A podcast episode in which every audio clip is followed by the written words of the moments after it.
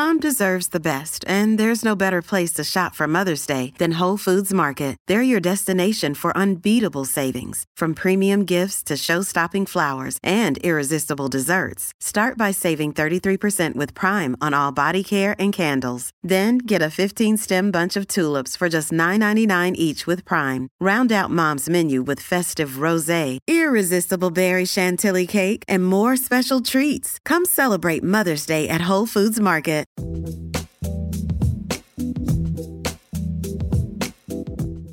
Hello and welcome to Scran, the podcast passionate about food and drink. I'm your host and Scotsman food and drink writer, Rosalind Erskine. I'll bring you episodes filled to the brim with some of the best food and drink guests on the Scottish food and drink scene, from top chefs to whisky aficionados. Hopefully, I'll also give you some ideas and tips for cooking and creating drinks at home as we face this current crisis together. This episode is brought to you in association with the Glasgow Distillery Company, and I'll be chatting to consultant and author Blair Bowman, who shares why he came up with the concept of World Whisky Day, which falls on the 16th of May this year. We'll chat all things drams. I think it was when I was told very early on that, you know, whiskey's made, a single malt whiskey's made from three ingredients water, malted barley, and yeast.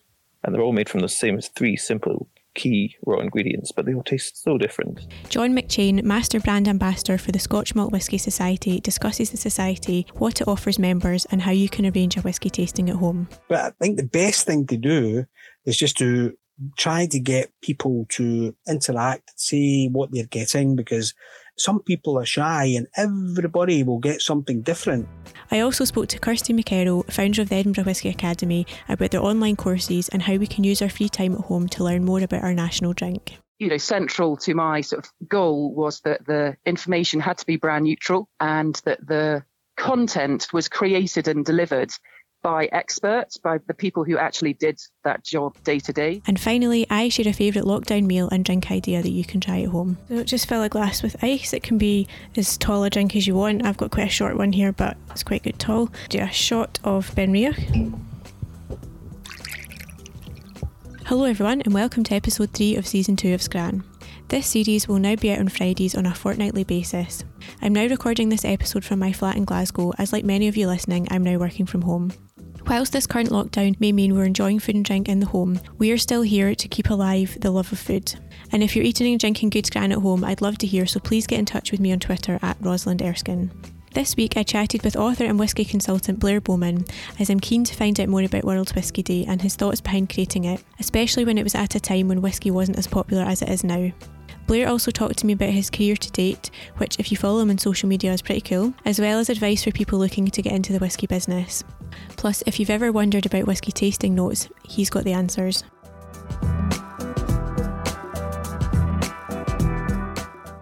Hello, Blair. Hi, Ros. Uh, how are you? I'm doing great. Yeah, how are you doing?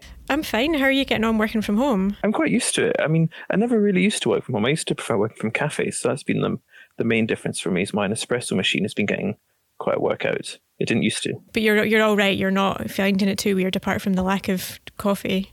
Yeah, no, I'm doing all right actually. Keeping quite busy. There's a lot of interesting things that have been happening for me in terms of consulting projects that are still going ahead and things that can kind of be planned for 2021. So yeah, it's still going ahead really well. That's good. Um, so obviously we're in May now, which is feels weird because uh, time has no meaning. I know. but uh, World Whisky Day is this month, which is the 16th of May, I think. Yeah. You founded this, so can you tell me a bit about the inspiration behind it? Because correct me if I'm wrong, it was at a time when whiskey maybe wasn't as popular. Yeah, that's right. So it was when I was um, studying abroad. So I was I was living in Barcelona, and it was 2011 um, and I was really into whiskey, and I'd set up a whiskey club at Aberdeen University where I was studying. And yeah, I mean, whiskey was in quite a different place in kind of 2008, 2009 when we set up the whiskey club. Um, and then by 2011, I was quite quite deeply embedded within being involved in setting up this club, but also just connected with lots of brands through the whiskey club. Um, so it was when I was in Barcelona, I saw one day it was World Gin Day, and that was a global trending topic on Twitter. Twitter was probably still relatively new, I guess, at that time. Um, and I wanted to find when World Whisky Day was and typed it into Google and couldn't find anything about it. And the World Gin Day, people had worldginday.com, which was just a really nice kind of landing page that basically said, today's World Gin Day, this is what you can do, these are the places that are celebrating it. So I typed in worldwhiskeyday.com and the domain was available. So I just bought it straight away and then made a very similar kind of simple landing page initially. I got a friend to help. We had a kind of Google map with pins of people that had contacted us to tell us what they were doing, and it just kind of just grew very quickly and very organically from there. And why did you pick um, May? It's, it's what is it the second or second third Saturday? Third Saturday, right? So that was actually partly in conjunction with Scottish government. Um, so they'd designated that year that was coming, uh, the year after actually, the year that was coming to be the year of food and drink, and May was going to be designated as Whisky Month, and still is Whisky Month. And that was partly because of reasons like Spirit of Speyside Festival, which has always been at the start, the first weekend of May. And then the last weekend or the last week of May has always been the Islay Whisky Festival. So they just thought it was a really nice kind of way to tie in more whiskey related events into May. So we went for the, the third Saturday in May, which is kind of bang in the middle. And um, so you were saying that um, you've always been into whiskey. Do you know why that is? Like, what's your earliest whiskey memory? Yeah, I mean, it's a really, it's a really good question. I don't know why really. I just kind of, I got the bug. Um, I don't have any kind of family connections to the drinks industry or anything like that. Um, I mean, my dad had tried to give me whiskey when I was, you know, younger, and just you know, obviously hated it, and the taste of it was horrible. I mean, the first memory of a time that I enjoyed it was actually my summer of leaving uh, secondary school and going to university. So I'd kind of recently turned eighteen, and was obviously I'd always been quite interested in different flavors and experiences. So I remember at a house party, someone had brought a bottle of Laphroaig and trying that for the first time, just thinking that I couldn't tell in the first few seconds whether or not I loved it or I hated it. But I'd, I'd never tasted anything quite like that. So it just kind of piqued my interest. So then it was when I'd moved to Aberdeen that I kind of just got a bit more interested in trying more. And I think it was when I was told very early on that, you know, whiskey's made, a single malt whiskey is made from three ingredients, water, malted barley, and yeast. And they're all made from the same three simple key raw ingredients, but they all taste so different. I think that was what got me really interested. And I just had to go and find more and discover more. And this has kind of led you on this journey of, um, like a few years ago, whiskey, single malt whiskey especially, was this kind of slight old man drink. You could only drink it straight or on the rocks, and it didn't seem very accessible to maybe younger people. And for me, anyway, you've been one of the people who's kind of tried to broaden people's horizons with this. You know, drink it the way you want, have it with Coke, have it in a cocktail. Is that how your journey started? You had the Laphroaig and you just experimented yourself and tried to push that message out there? Yeah, and just started to find things that I enjoyed or started to experiment more with looking at the history of kind of whiskey cocktails and seeing how, you know, I'd say more than any other spirit, there's such a diverse range of flavors to start with. That then that, how does that then play into a highball or into an old fashioned or into a, you know, penicillin or using it in other alternatives? So making like a pina colada, but using a base whiskey that has a kind of nice tropical kind of fruity flavor to it. So just that was the kind of experimentation side of things. Just started to discover that it is really versatile. And actually, all this baggage that whiskey has is just complete nonsense. It doesn't help anyone. Why why should it be so precious? And I, I, get that there's a time and a place to really you know nose and taste and analyze whiskey, but there's also just a place to enjoy it. And I think whiskey's great for that. And was it this um, sort of experimentation that got you into your consultancy work? I mean, it's just all been a really organic journey. You know, it was I would never have thought that this that what I'm doing now is what I'd be doing, but I absolutely love it and would never want to change that. Um, you know, I studied languages and thought I didn't I didn't know what I was going to do, but you know, it's just that at that age when you leave school, you're kind of told to go to university and do a subject. And at that time, I enjoyed languages, so I did languages, but I didn't really know what that was going to lead to. But actually, it's been really fortunate. I did Spanish and Chinese, and I'm now getting to use my languages you know, with clients, which is really nice. Yeah, that must be an added bonus because there's not many people who are very fluent in languages, especially Chinese. That must be great. Yeah, I mean, it's, it's just a nice surprise, really, when I'm able to kind of have a bit of a conversation with someone that is, they're always quite taken aback when I can have a bit of a chat. Um, nice. So one of the uh, one of the other people I'm going to speak to this week is Kirsty from the Edinburgh Whisky Academy. Did you have anything to do with their courses? Yes. So before Kirsty and her brother Ian launched the Edinburgh Whisky Academy, they contacted me to uh, and commissioned me to write one of the modules mm-hmm. uh, for the course. So I wrote the business of whiskey module, which people get sent out in advance of doing the actual course. So they do that as pre-reading, um, and uh, they also get sent another one uh, by I think it's Gavin D. Smith who wrote the history of whiskey. So they get to read all that before they turn up to the first day of lessons the whiskey industry, I suppose, is kind of a bit like the wine industry in the sense that it might not seem accessible to everyone. But if anyone follows you or like brand ambassadors, you can see that you travel a lot, you get to meet a lot of new people, and it looks absolutely brilliant. So, for anyone listening who fancies a career in the whiskey industry, do you have any advice? That's a really good question. I get um, really lovely uh, emails from people quite often, actually, who say they really want to kind of get a start in the industry and where to go. I mean, there's a couple of places that have been historically great kind of um, kind of grounds to go and learn and you know explore in, and then go off into the industry. And those places really are places like the Scotch Malt Whisky Society and the Scotch Whisky Experience. Um, they're often hiring staff. I mean, obviously things are different now, but in normal circumstances, they're always looking, I think, to hire staff who are just passionate and interested and engaged um, and want to learn more about whiskey. And the training and the kind of the opportunities that they give you are fantastic. And if you look at the alumni of people who have worked there, who are now, you know, either you know global brand ambassadors or distillery managers or all sorts, that's a really great place to kind of get the fundamentals of whiskey and then go off into different avenues within the industry. Nice. We've just actually, um, I got Gordon, um, my boyfriend, a, a, membership for the Scotch Malt Whisky Society for his mm. Christmas, and the um, the latest magazine's just arrived, and there's a picture. Yeah, mine just arrived yesterday, actually. There's I am somewhere in the background of the launch of the Glasgow bar, so.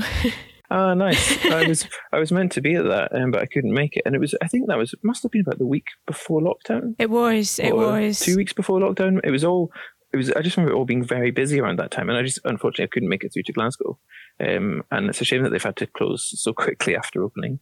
Um, but I'm sure people will flood back in when things get lifted. Yeah, he's very much like he was dying to just turn around one night and go, "I'm off to my club," but he's not able to. Uh, so one of the other things that you've done is um, you've written a book, which is the Whiskey Tube Map. Um, so can you just tell me a bit about that? Yes. so I met um, a woman called Nikki Welch, who's a wine expert at an industry event a couple of years ago, and she showed me her wine tube map that she'd made, which was basically this lovely way of exploring the flavors of wine, broken down as if it was a kind of tube map or a subway map, with every line being a flavor and every stop being a different grape or a different type of wine. Um, and I just said to her at the time, you know, I think this would work really, really well for whiskey. So very soon after that, we met up and just kind of explored that idea. And very quickly, we'd put everything together. Um, it was really kind of over the course of a summer, we managed to pull all together the different flavors. And then because she'd been through the process once before uh, with her publisher, it meant it was a lot more kind of straightforward in terms of how we created a consistency between her wine tube map to the whiskey tube map and now she's also produced a beer tube map uh, with a beer expert, all kind of using the same way of traveling around flavor based on a kind of as if it was a subway map. Yeah, so it's quite an, like an easy, easy to use guide then, because yeah, I mean it's something that I used to face a lot in kind of tastings was that people would say, you know, what their favorite whiskey was, but they went into a bar but didn't understand how their favorite whiskey would relate to other ones mm-hmm. based on flavor. They would understand the geography a lot of the time, but you know, as people are seeing in the industry, the geography of whiskey isn't really meaning so much anymore. It used to be quite a useful way of breaking down whiskey, um, but nowadays it's kind of less relevant. So the idea of this map is you can find your favorite whiskies on the map, and then if you like that one, the stations on either side of it you'll also like because they're related in terms of flavor and so on and so on. So you can start to explore around the world of whiskey quite quickly that way. sounds good. Well, since we are at home, there's no getting away from the current lockdown that we're still in. Mm. How do you think the pandemic and the lockdown has affected the whisky industry? It's interesting because, I mean, I think we're going to end up with some sort of massive glut of hand sanitizer at the end of this. yeah. Because we've been making like millions of litres a week. And I've put forward an idea, and I think it's going to happen, is hand sanitizer tasting um, after the lockdown we, we compare all the different the different hand sanitizers um, from different distilleries just to see if there's a difference or not. Yeah, I never so, so obviously we'll only make sure if there's um, surplus, but I think there will be. I think what's going to be interesting is in from what I've, from what I've heard, there's you know some of distilleries have stopped all production entirely, and some are on a kind of reduced production level, like fifty percent. So what could be an issue though is like in ten years' time, when, for, say, for example, Benromach want to make their 10 year old whiskey, they might not have as much. So it, I think we're not going to see the long term effect for a while. But I think there will be if we're not producing at the same level as we used to. So, do you think will that make certain? I was going to say vintages. You know I mean? Certain years quite rare yeah. then in the future, like so. Yeah, it could. I mean, so it could be that the 2020, you know, year will be, you know, basically they'll have had, you know, January, February full production, March might have kind of trickled down a bit. And then, depending from company to company how they've been able to operate, it could just be that there's a lot, there's just a massive reduction in stock. So it could be that at that time when they're coming to release their 10 year old or whatever their core vintages are for that year, it might just be that they have to move to non age statements or come up with some other kind of creative way of filling that gap if there is a gap. But I don't think we'll see that impact for some time to come, but it could affect it could affect pricing, it could affect supply, but it won't be seen for a while yet. Mm-hmm. And to wait and see, it'll be interesting. And just to circle back to World Whisky Day, are you? Is there any plans for like online tastings, or do you have anything in the pipeline? Yeah, we've got quite a few ideas on uh, on what's going to happen. Um, I can't say too much yet because it's all going to be announced quite soon. But basically, uh, stay tuned to the World Whisky Day uh, Facebook and kind of social media because there's going to be quite a few exciting online kind of surprises happening um, and they'll be announced in the next few weeks, I think. Nice. And uh, any specific dram that you'll be having on World Whisky Day? I, I tend to have a couple, obviously, on, on World Whisky Day. I don't want to stick to just one or two. I'll probably have quite a few cocktails, I think, as well. Um, I think for me, it's really it's not really about what the whisky is, It's just about the sharing it with others. I think that's the nicest thing about World Whisky. Day. And this year, we'll just have to be doing that, you know, online with others rather than in you know big groups and big events. But it's just interesting to to just connect with people, and we're quite lucky that this has happened in a time when technology is so advanced that we can have you know hundreds of people on a Zoom call, all sharing and connecting and sharing what they're drinking and. I think that's quite a nice thing. And are you quite happy with? Um, so obviously you started World Whisky Day and it's advanced. Are you quite happy with um, how it's kind of gone over the last few years? Because it's because you started obviously, and it's now it's another company that's running it, isn't it? Yes, so I sold it quite a few years ago now to uh, White Light Media, who are based in Edinburgh. Um, and it's just because I felt I'd grown it to a level that I could only take it so far on my own, and it needed kind of a bigger uh, kind of team around it. And I felt it was nice to kind of hand the baton on to someone else. But I've still been very closely involved with them ever since as a kind of consultant and spokesperson, and kind of still credited as founder and stuff.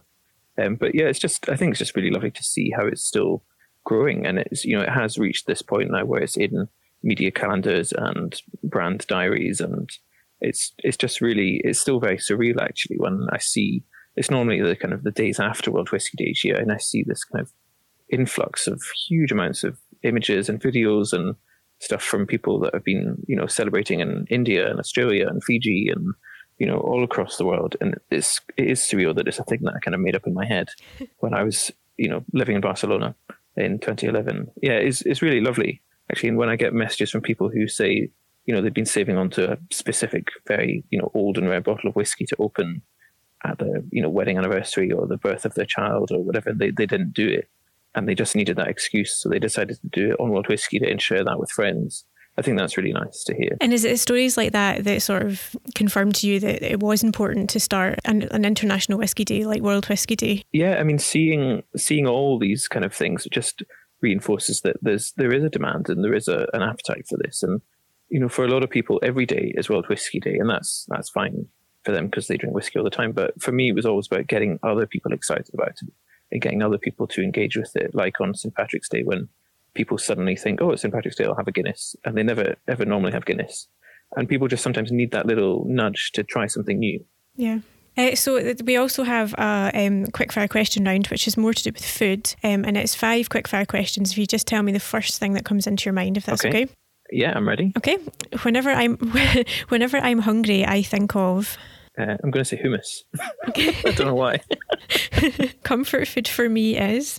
Oh, probably a pepperoni pizza. My favourite childhood dessert is uh, Cranachan. My food heaven is cheese, and my food hell is fish. Oh, um, and just sorry quickly, just because I've actually been meaning to ask you this myself. Mm-hmm. How so? People who are just getting into whiskey, um, it, there's all the tasting notes and things, and you've obviously are very well experienced at that type of thing. Can you teach yourself how to taste whiskey properly, just on your own time? And yes, definitely. And it's just something that takes a bit of practice. And again, uh, during my experimental phase, I'm calling it, which I'd never thought about that I had before, um, I, I did a lot to kind of improve that. So it was when I was living in Spain. Um, I lived near a local market, just a kind of generic kind of uh, fruit and vegetable market. And every week I would go and visit and go around and just smell stuff. And I think they thought I was mad. So I was going, I was going around picking up, you know, different types of grapefruit, different types of apple, uh, different types of citrus, orange, and so on.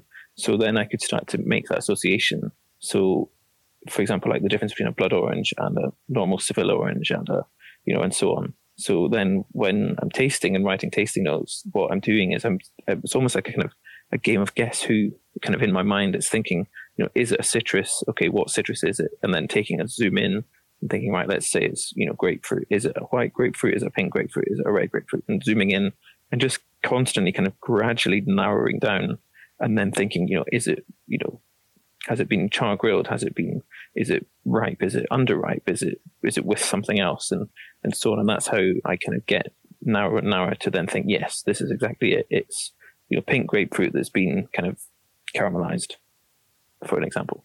Um, so it's something you can definitely practice. And initially, a lot of people think, oh, whiskey tastes and smells like whiskey. But when you start to really break it down, just take your time. Um, and the other really important thing to remember is there's no wrong answers ever. So if you smell that thing that you think you're smelling, then that's great. And if someone else with you doesn't smell that, then that's not a problem. It's just that they've got different kind of set of flavors and experiences. And the way that we smell and taste things is purely based on our own our own experiences and our own flavors that we've you know had a chance to taste in our life. So it's like building up a, a library of smell memories that you can kind of go back into. Okay. Yeah, precisely. And just building up that vocabulary. And then you'll get faster and faster detecting it. And then you're like, oh, it's pear. I know it's pear. I know it's poached pear. I know it's poached pear that's with, you know, milk chocolate or dark chocolate or and you just you you become much, much faster. It's like any any skill. You can just practice it. I mean, the best way to practice is with a real kind of thing, uh, a real fresh, you know, fruit or vegetable or spice or or uh, whatever it is. I think the most random one I've heard recently is um, on opening a bottle of whiskey. Uh, this wasn't me. This was um, Gordon. It's he was convinced it smelled and tasted like Bibles. Nice, good tasting that. yeah, I mean, yeah, you often get that kind of old book, old library kind of dustiness sometimes, um, or like old kind of bookcases and yeah, so I mean that's a that's a good tasting note. Yeah, it was it was weird. It's not what because he was like, "Oh, smell this and taste it. What do you think?" And I was like, "I, don't know, maybe some vanilla." And he was like, "Bibles, it's Bibles." like, okay, that's a funny one. But thank you. No problem. And I'm sure that's everything. Great. I'll talk to you again soon. Yeah, speak to you later. Okay. Cheers. Bye. Bye. Bye. Discover a range of award winning craft distilled spirits from the Glasgow Distillery Company. To celebrate World Whisky Day, why not pick up a bottle of their Glasgow 1770 single malt Scotch whisky? Find out for yourself why this incredible spirit was crowned Best Lowland Whisky at the Spirit Business Awards and has won numerous international accolades. Go to www.glasgowdistillery.com to enjoy 15% off during their spring sale. And while you're there, check out their other award winning spirits, including Makar Gin, Banditti Club Rum, and the new G52 Botanical Vodka. Thanks, Blair. That was a really interesting chat, and I'm now really looking forward to some drams on World Whisky Day soon. John McCheyne also joined me this week to talk about the Scotch Malt Whisky Society and how you can still be sociable with a dram at home. So, hi, John. Hi, Rosalind. How are you getting on? I'm doing fine. It's fine as as fine as can be expected. Yeah. are you all right working from home? Are you enjoying it, or? Yes, well, most of the unless I'm out doing events and tastings, I'm normally at home anyway. You know, working through emails or doing reports or in contact with people. So it's not that strange to me. It's just not getting out at all for tasting events and visits around the world, even it kind of drives me a little bit crazy. Um, so, what exactly is your role within the Scotch Malt Whisky Society? I'm called a master brand ambassador, and that primarily involves interaction with members at tastings and festivals and things like that, you know. Lots of uh, email contact, lots of gatherings, even locally and further afield. Uh, I've, uh, we're in 24 countries around the world now, and I operate globally. So last year I was in about a dozen of those countries, sometimes more than once, introducing new members, doing tasting events, doing media events like uh, newspaper, radio, sometimes TV, that kind of thing, you know. So gen- generally speaking, uh, my main role is to promote and develop the society. And why would people join the Scotch Malt Whisky Society and how does it work as an organisation? Well, people, whether they are new to whiskey or whether they regard themselves as connoisseurs, are really on a bit of a journey. They're a journey of discovery because even if you've been drinking whiskey, malt whiskey, blended whiskey for years and years, there's always something new happening. There's new expressions, there's new innovations and maturation and that kind of thing. And uh, people want to keep on discovering. But if you're new to it too, uh, there's no better place to start because if you understand, we, we, we, we work with single cask, single malt. So if you have a desire to understand what's the aromas and the palate, there's no better place to start with single cask because many single malts are a mix of different types of cask. So it leads to that understanding of what you're actually drinking when you're not drinking SMWS whiskey. We're also represented in four venues in this country. Uh, we've got two in Edinburgh, we've got one in Glasgow, one in London, where our members come to meet and discuss the new that new month's bottlings. Uh, and if you're a member here, you're a member everywhere. So that means you can visit partner bars across the world if you're visiting foreign countries and get our whiskey at members' prices in some of those bars.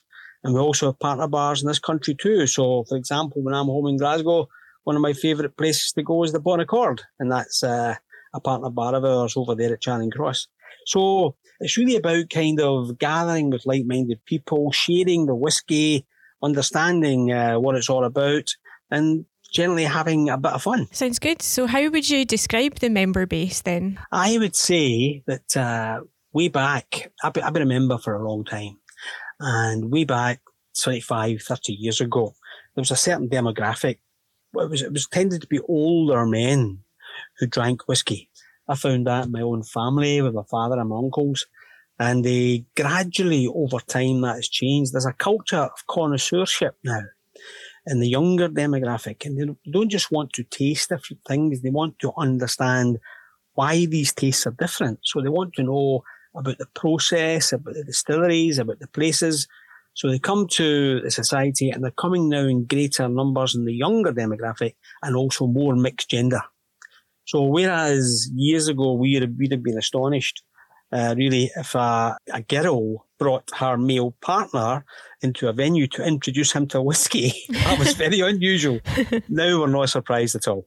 And when I go around the world, uh, to Asia and Canada, you will see a much younger demographic there. And if you only look at our new members, say in the last eight to 10 years, you would find it's very different from the overall membership that's gathered over the 37 years. And has that been quite or, or like an organic process? So like, you know, there's is there older members who think, oh, what are all these young people doing here? Or is it generally quite, you know, welcoming? No, not, not, not, not, not. It's really, it's really fantastic how the, the two different types of people interact with each other. It's terrific, you know. I think uh, the older generation realise the world is changing. They see and read and hear about Scotch whisky all over the media, TV programs, uh, as the younger people are doing. And they're actually, as I said, on a journey of discovery too.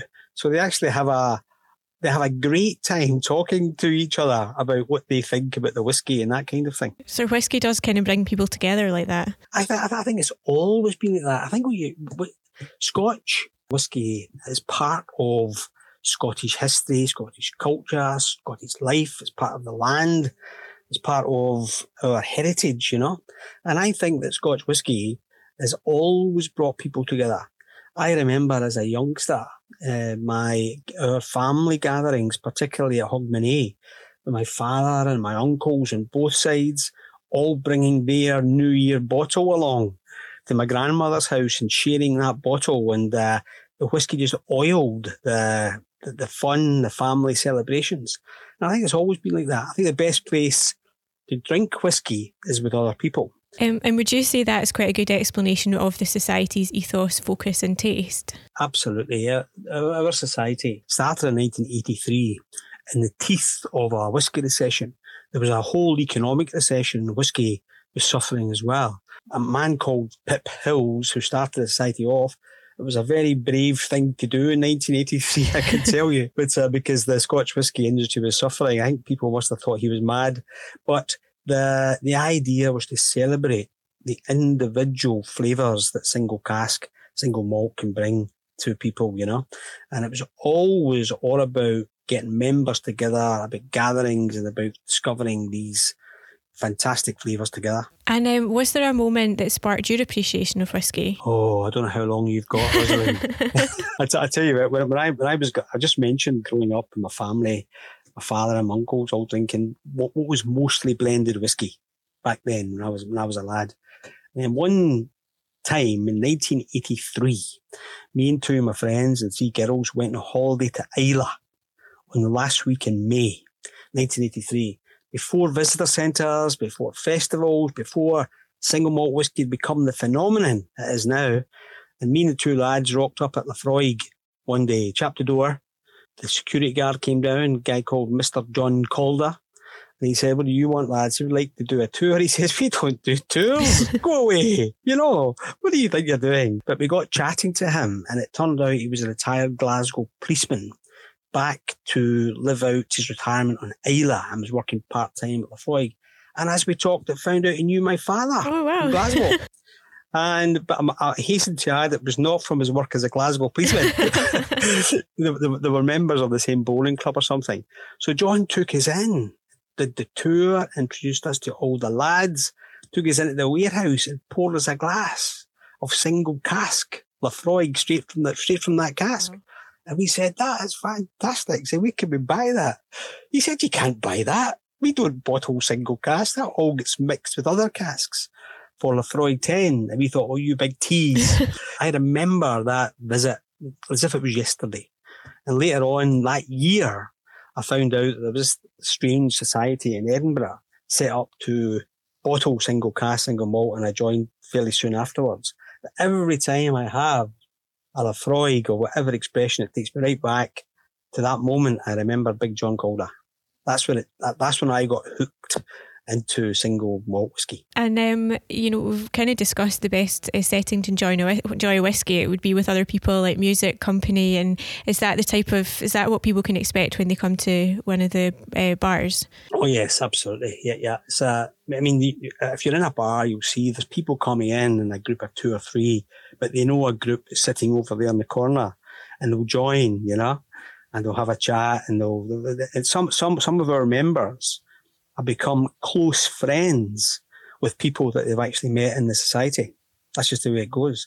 And uh, the bar ambassadors are all friendly and helpful about what whiskies are good that month. We've got 12 flavour profiles uh, to try and help people understand what whiskey might be right for them that month. So our bar ambassadors will talk to members or the guests, some guests come in with members, and we'll talk them through that and gradually get them to understand what they might like. Uh, and what are the typical stages that people go through after they discover whiskey? the number of people that we meet, sometimes guests or members who come in, or maybe just talking to people who say, I hate whiskey. I hate whiskey. And I say, why is that? I said, because I had one at a party once, somebody's 18th birthday party, and it made me ill. I've never drank it since. And, and you, you inquire about it, and it turns out that three o'clock in the morning, when every other drink was finished, someone gave them this whiskey and they blamed that for the illness and the hangover the following morning, you know, and I've never never touched it since. So far I've I've worked out there's about a quarter of a million people at that party. but, but what happens is that though when when people discover when when they come into our, our venue, for example, they're talking to me, it's a tasting or an event, and we say, look, try this. And it might be from our juicy oak and vanilla or sweet, fruity and mellow flavour profile and they, and it's as if they've been hit by a Muhammad Ali right hook. Like, oh my god, that's not whiskey. I said, yes, it is whiskey, you know. And when, once they discover this uh, fantastic flavour, they want to taste a bit more, try other flavour profiles. And when they've done that, and they actually start to become appreciator, I guess, of whiskey, they want to know about the distilleries, where it comes from, how it's made, you know. And in, in Scottish Malt Whisky Society, we help with that because in our members magazine, and on our blog, and our social media posts, we talk a lot about distilleries and the processes and, and in an educational, informative way. So gradually our members go through this journey of, un, of, of discovery, then understanding. But as I said before, you can never get to a point where you think you know all because there's something else around the corner. And for Scotch Malt Whisky Society members, there's something new every single month. That's what we're all about, you know. And so obviously just now uh, we're all at home, the bars are all closed because of lockdown. But how has the society been adapting to the current situation? Like every, every everyone else, we're just trying to do as much as we can virtually. We've been doing live tastings, virtual tastings here. We have a kind of pub evening every Friday special guests. It might be musicians. It might be uh, you know, other whiskey people. It might be a member, and we have a little bit of chat. And people are sitting at home enjoying a whiskey as they go. We've got lots of stuff on the website. I've just reading yesterday. We're now going to try and do some home deliveries for food to go with the Oh, nice.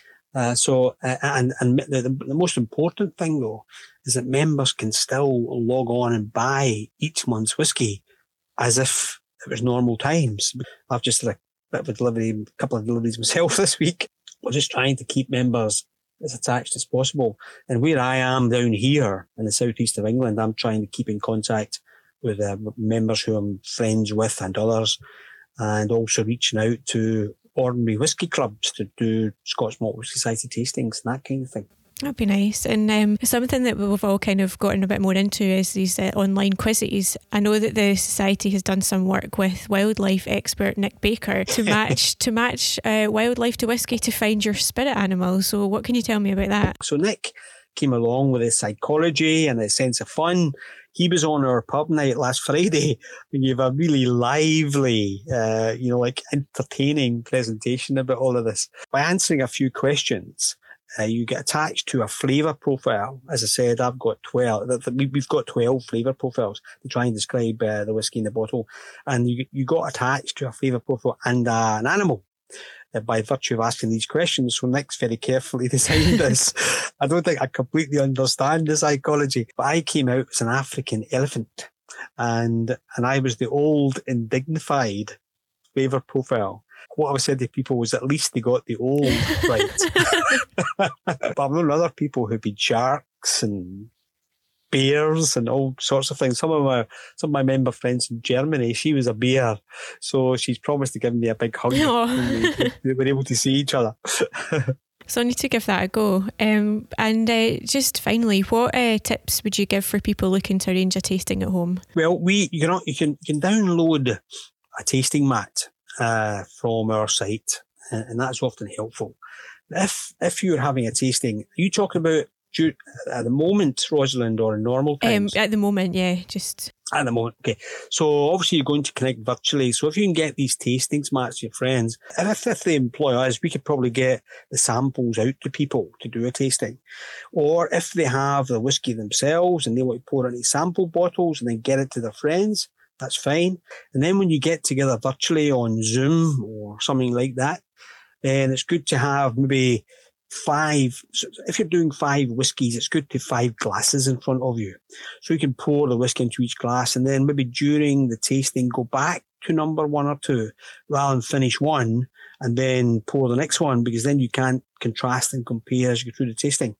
But I think the best thing to do is just to try to get people to interact, see what they're getting, because some people are shy and everybody will get something different.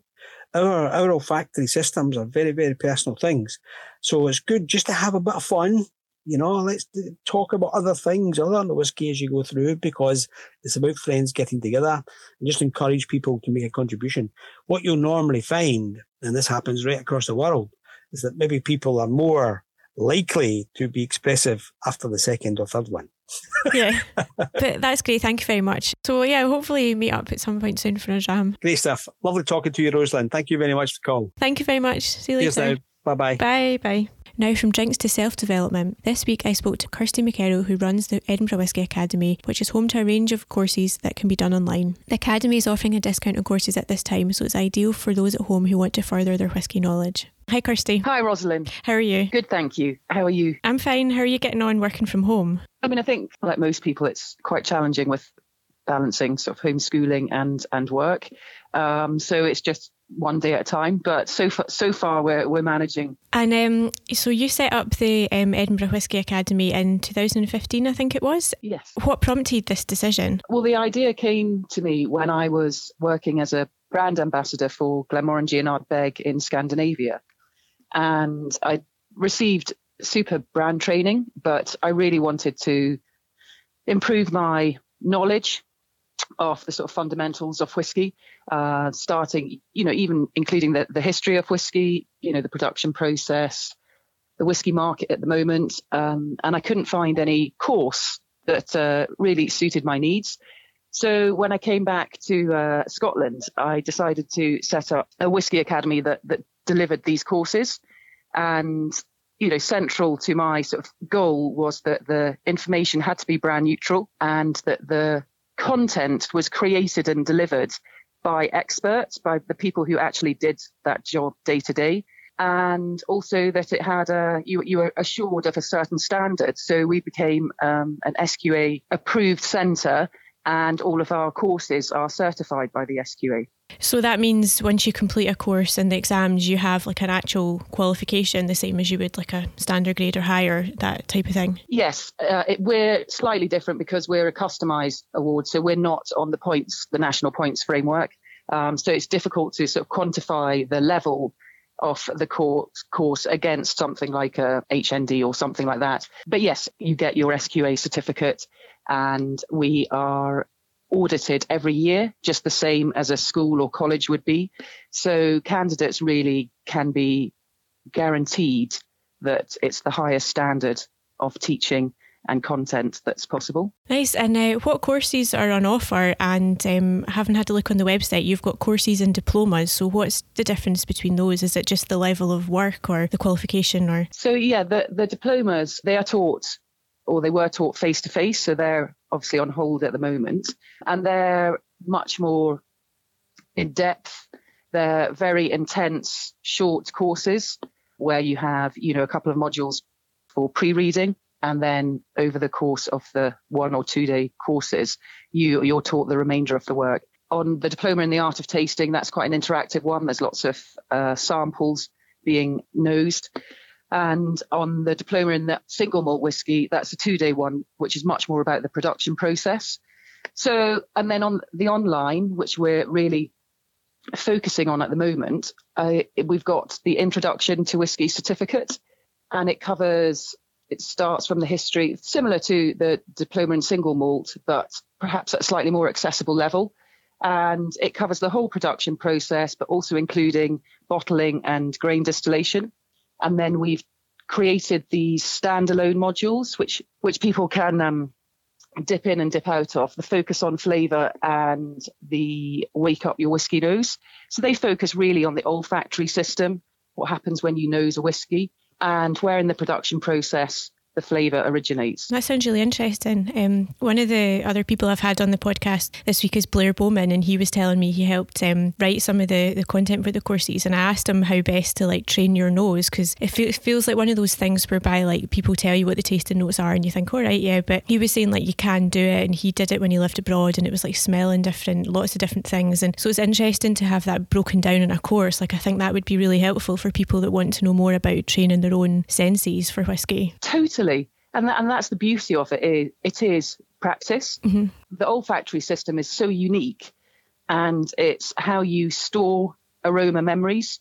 And um, so, learning more about it really allows the, the the candidate or the enthusiast to develop their own whiskey aroma memory. And do you find it's like the people that come through the courses is a mix of like, you know, industry people as well as like complete beginners, that kind of? Totally. Yeah. No, we, we train a lot of the industry um, as well as enthusiasts. And I think that was the thing when the idea for the Academy, you know, I was thinking about it, I thought I was a brand ambassador and I knew that this would be really attractive to other industry professionals, but also enthusiasts because we all love learning about whiskey and you know the, the better your knowledge is the more you the more you can enhance your appreciation of it. And it's such a it's such a wonderful world. It's so it's, the drink itself is so complex but you know the stories behind it the processes everything there's just so much to it that you can constantly learn new things. And is there any particular course that's very popular or are they all quite well attended? Uh, well i mean the two day diploma in single malt whiskey, which is the one that we launched with. Mm-hmm. So that's probably the most well known one because that's been running since 2016. But they're all equally popular. We've since launched the um, diploma in the art of tasting whiskey, which, like I say, is the olfactory, focusing on the olfactory system. A diploma in gin, uh, which is taught at the Botanics, and then with our online, people are actually really loving the the standalone modules. I think they're at a, a slightly um, lower price point. We've also reduced our prices by 30% for the duration of this, you know, time until we can get back to, to normal. So the, the standalone modules are, are really attractive. We're really trying to develop uh, lots of free resources for people to read we've got another ebook coming out next week in in celebration of World Whisky Day. And a couple of other downloads are in, in the pipeline. So we're just trying to get out as much content as possible to people to, you know, try and give a pos- positive distraction at the moment. Yeah, because now's now's the perfect time for people who have a bit of time to kind of get involved with things they've maybe been putting off, which is obviously because of the lockdown. Yeah. Uh, you know, you were saying that some of the courses were usually face to face. Is that been the main thing that's affected the courses during the lockdown that you can't have like obviously face to face interaction? Yeah. No, no, totally. So, I mean, we're lucky in that you know we have two elements. We do have the online side, so we've been really focusing on that obviously, um, because the face to faces, they are small groups, but I'm not sure when we'll be able to get back to that. Um, so, so we're really trying to further the online offering, and the courses are proving really popular. So we're very lucky to have that um, other side, which we can still work on. And you've said that um, the courses are good for anyone from the industry to beginners, but um, what advice would you give someone who's looking to get into the whisky industry? Would it be start with one of these courses and then, you know, take it from there? Yeah, I mean, obviously, I would say start with the start with the course, but we have had um, actually a couple of candidates who were trying to get into the industry and they took our course and not necessarily on the back of our course, but they have since gone on to uh, become brand ambassadors for Chivas and um, another another company. And so these courses are known by the industry. Um, so and because it's SQA certified and you can be assured of the standards, then um, they if you do get your certificate, it does actually mean something. But equally, it's just increasing your knowledge. You know, come and do a course, go and work in a you know in a whiskey bar, get as much experience as much knowledge as possible and really start following, you know, following the brands, keeping your knowledge current and, uh, and just, just keep trying. And um, so you've you were a brand ambassador. So have you always been um, into whiskey? And if so, what was your earliest memory of whiskey? I have always enjoyed whiskey, but I was actually a paramedic for most of my my uh, pre whiskey life. But I've grown up around whiskey my mum's family are Mackinlays, so they started Mackinlays back in the 1800s, and then my father was was working at Glenmorangie during the 80s and early 90s when they started the uh, whole wood finish range and their cradle to grave wood philosophy. Um, so my first experience off whiskey was actually, I think I was about eight when my father brought home some samples from the different cask finishes that they were uh, trialing at the time and put them all in nosing glasses. And, and we all, me, my sister, and my brother, all nosed them and said what you know what flavors we we we smelt. Um, so I think you know whiskies. I've just grown up hearing whiskey stories. I've got a big emotional connection to it. I think because of my family's involvement. Um, so so yeah. So how did you make the jump from paramedic to brand ambassador? Because that's quite different.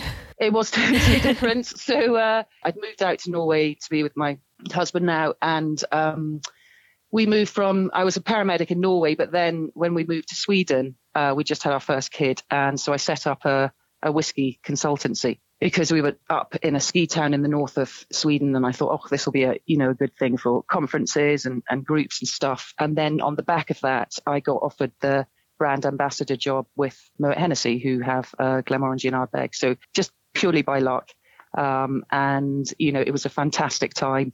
The Swedes are so, so passionate about their whiskey, really knowledgeable as well. And, you know, they're great brands. And it's just, it's a lovely industry to be involved in because it's really, everyone's very positive. You get to know the other uh, brand ambassadors. Everyone's super friendly. And, you know, you are training and, you know, teaching whiskey day in, day out. And it's, you know, it's, it's a really fun job. Yeah, it always seems like I follow quite a few brand ambassadors on social media, and it always seems like a really nice job. Always a lot of traveling, very glam. It seems very glamorous. I know none of these things do like they are fully glamorous, but I always think it seems like a good one to get into. Yeah, I mean, it's I, I wouldn't necessarily say it was that glamorous, but I suppose it, it depends, you know, on uh, on where you are. But yeah, I mean, the travel is is a lot. Um, I was very lucky. I was just based in uh, primarily in Sweden, but uh, but yeah, I think the travel's exhausting, and uh, but it's so much fun. And um, I suppose one of the, if you were a brand ambassador now, the, one of the main things that's changed during lockdown is you can't travel. But do you have any thoughts on what how the lockdown and uh, coronavirus is, has affected the whisky industry and how it might affect it in the future? I mean, I know I, I, know quite a few brand ambassadors who I've spoken to over the past, you know, few weeks, and, and they're all still very busy.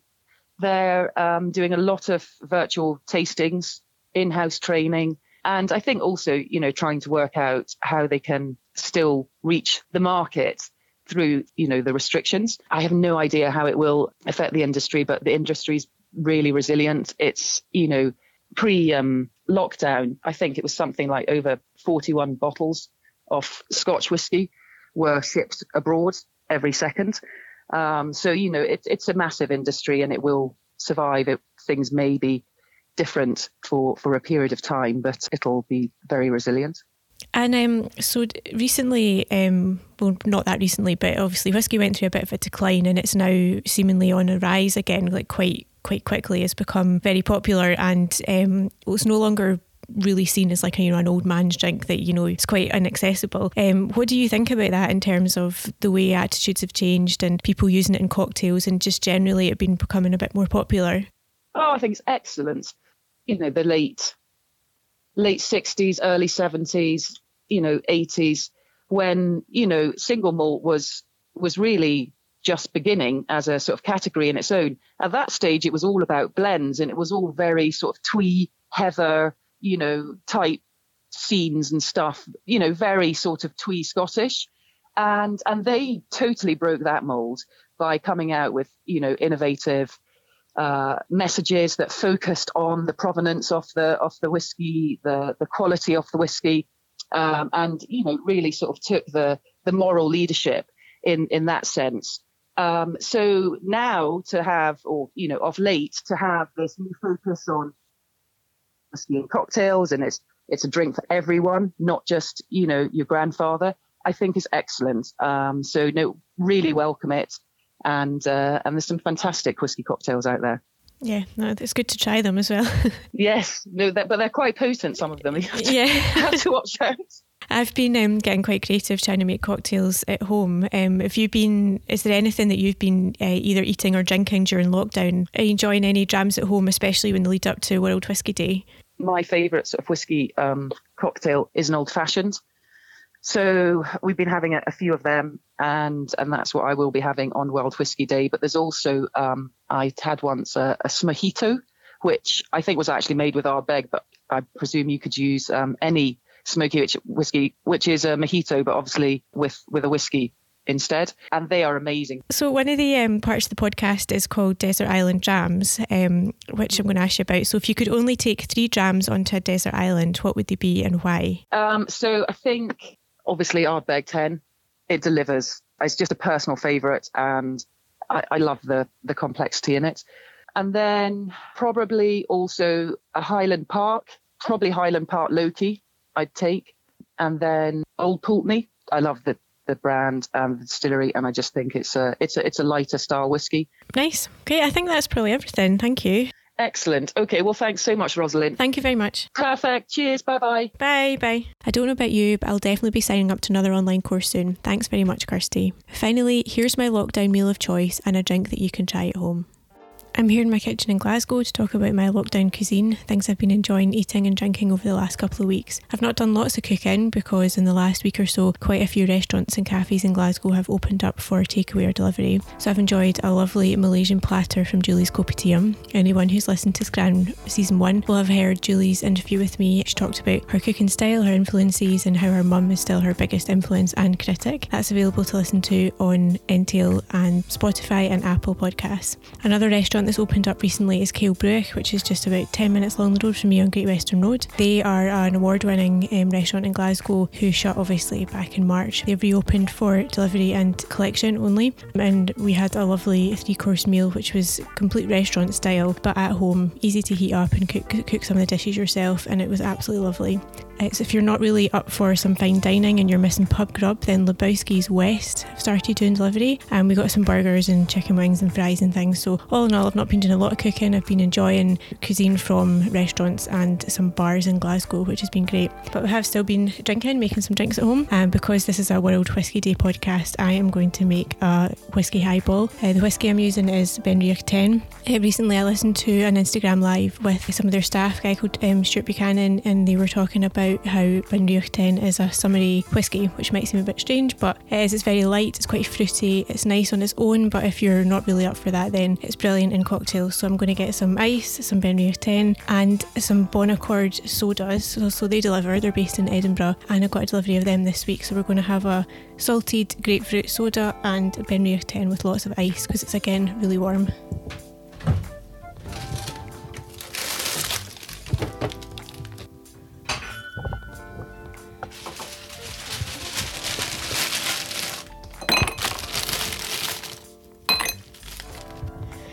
So just fill a glass with ice. It can be as tall a drink as you want. I've got quite a short one here, but it's quite good tall. Do a shot of Benriach.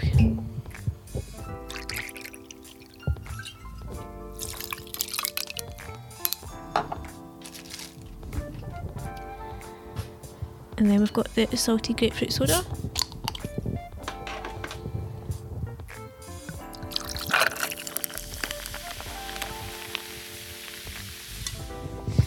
There you go, it's a lovely, refreshing drink for a lovely sunny afternoon. Cheers! Thanks again to Blair, Kirsty, and John. They've given me a lot of inspiration for drinks and how best to spend some downtime in lockdown. Thank you also to the Glasgow Distillery Company. Don't forget to grab a bottle in their spring sale. Thanks for listening to this episode. We'll be back on the 22nd of May for another episode of Scran. I hope this season gives you all some light relief in our current circumstances and ideas of what to cook and drink while staying at home. This episode was presented and co produced by me, Rosalind Erskine, and co produced, edited, and mixed by Morgan McIntyre. You can download Scran wherever you listen to your podcast, but for exclusive, interactive, immersive content, download the Entale app for iOS and Android. If you like what you've heard, please rate and review Scran and help other listeners discover us too. This is a Laudable production for The Scotsman. You can find out more about Laudable and its other local podcasts by following on Twitter, where we are at Laudable Pods, and Instagram by searching Laudable underscore podcasts.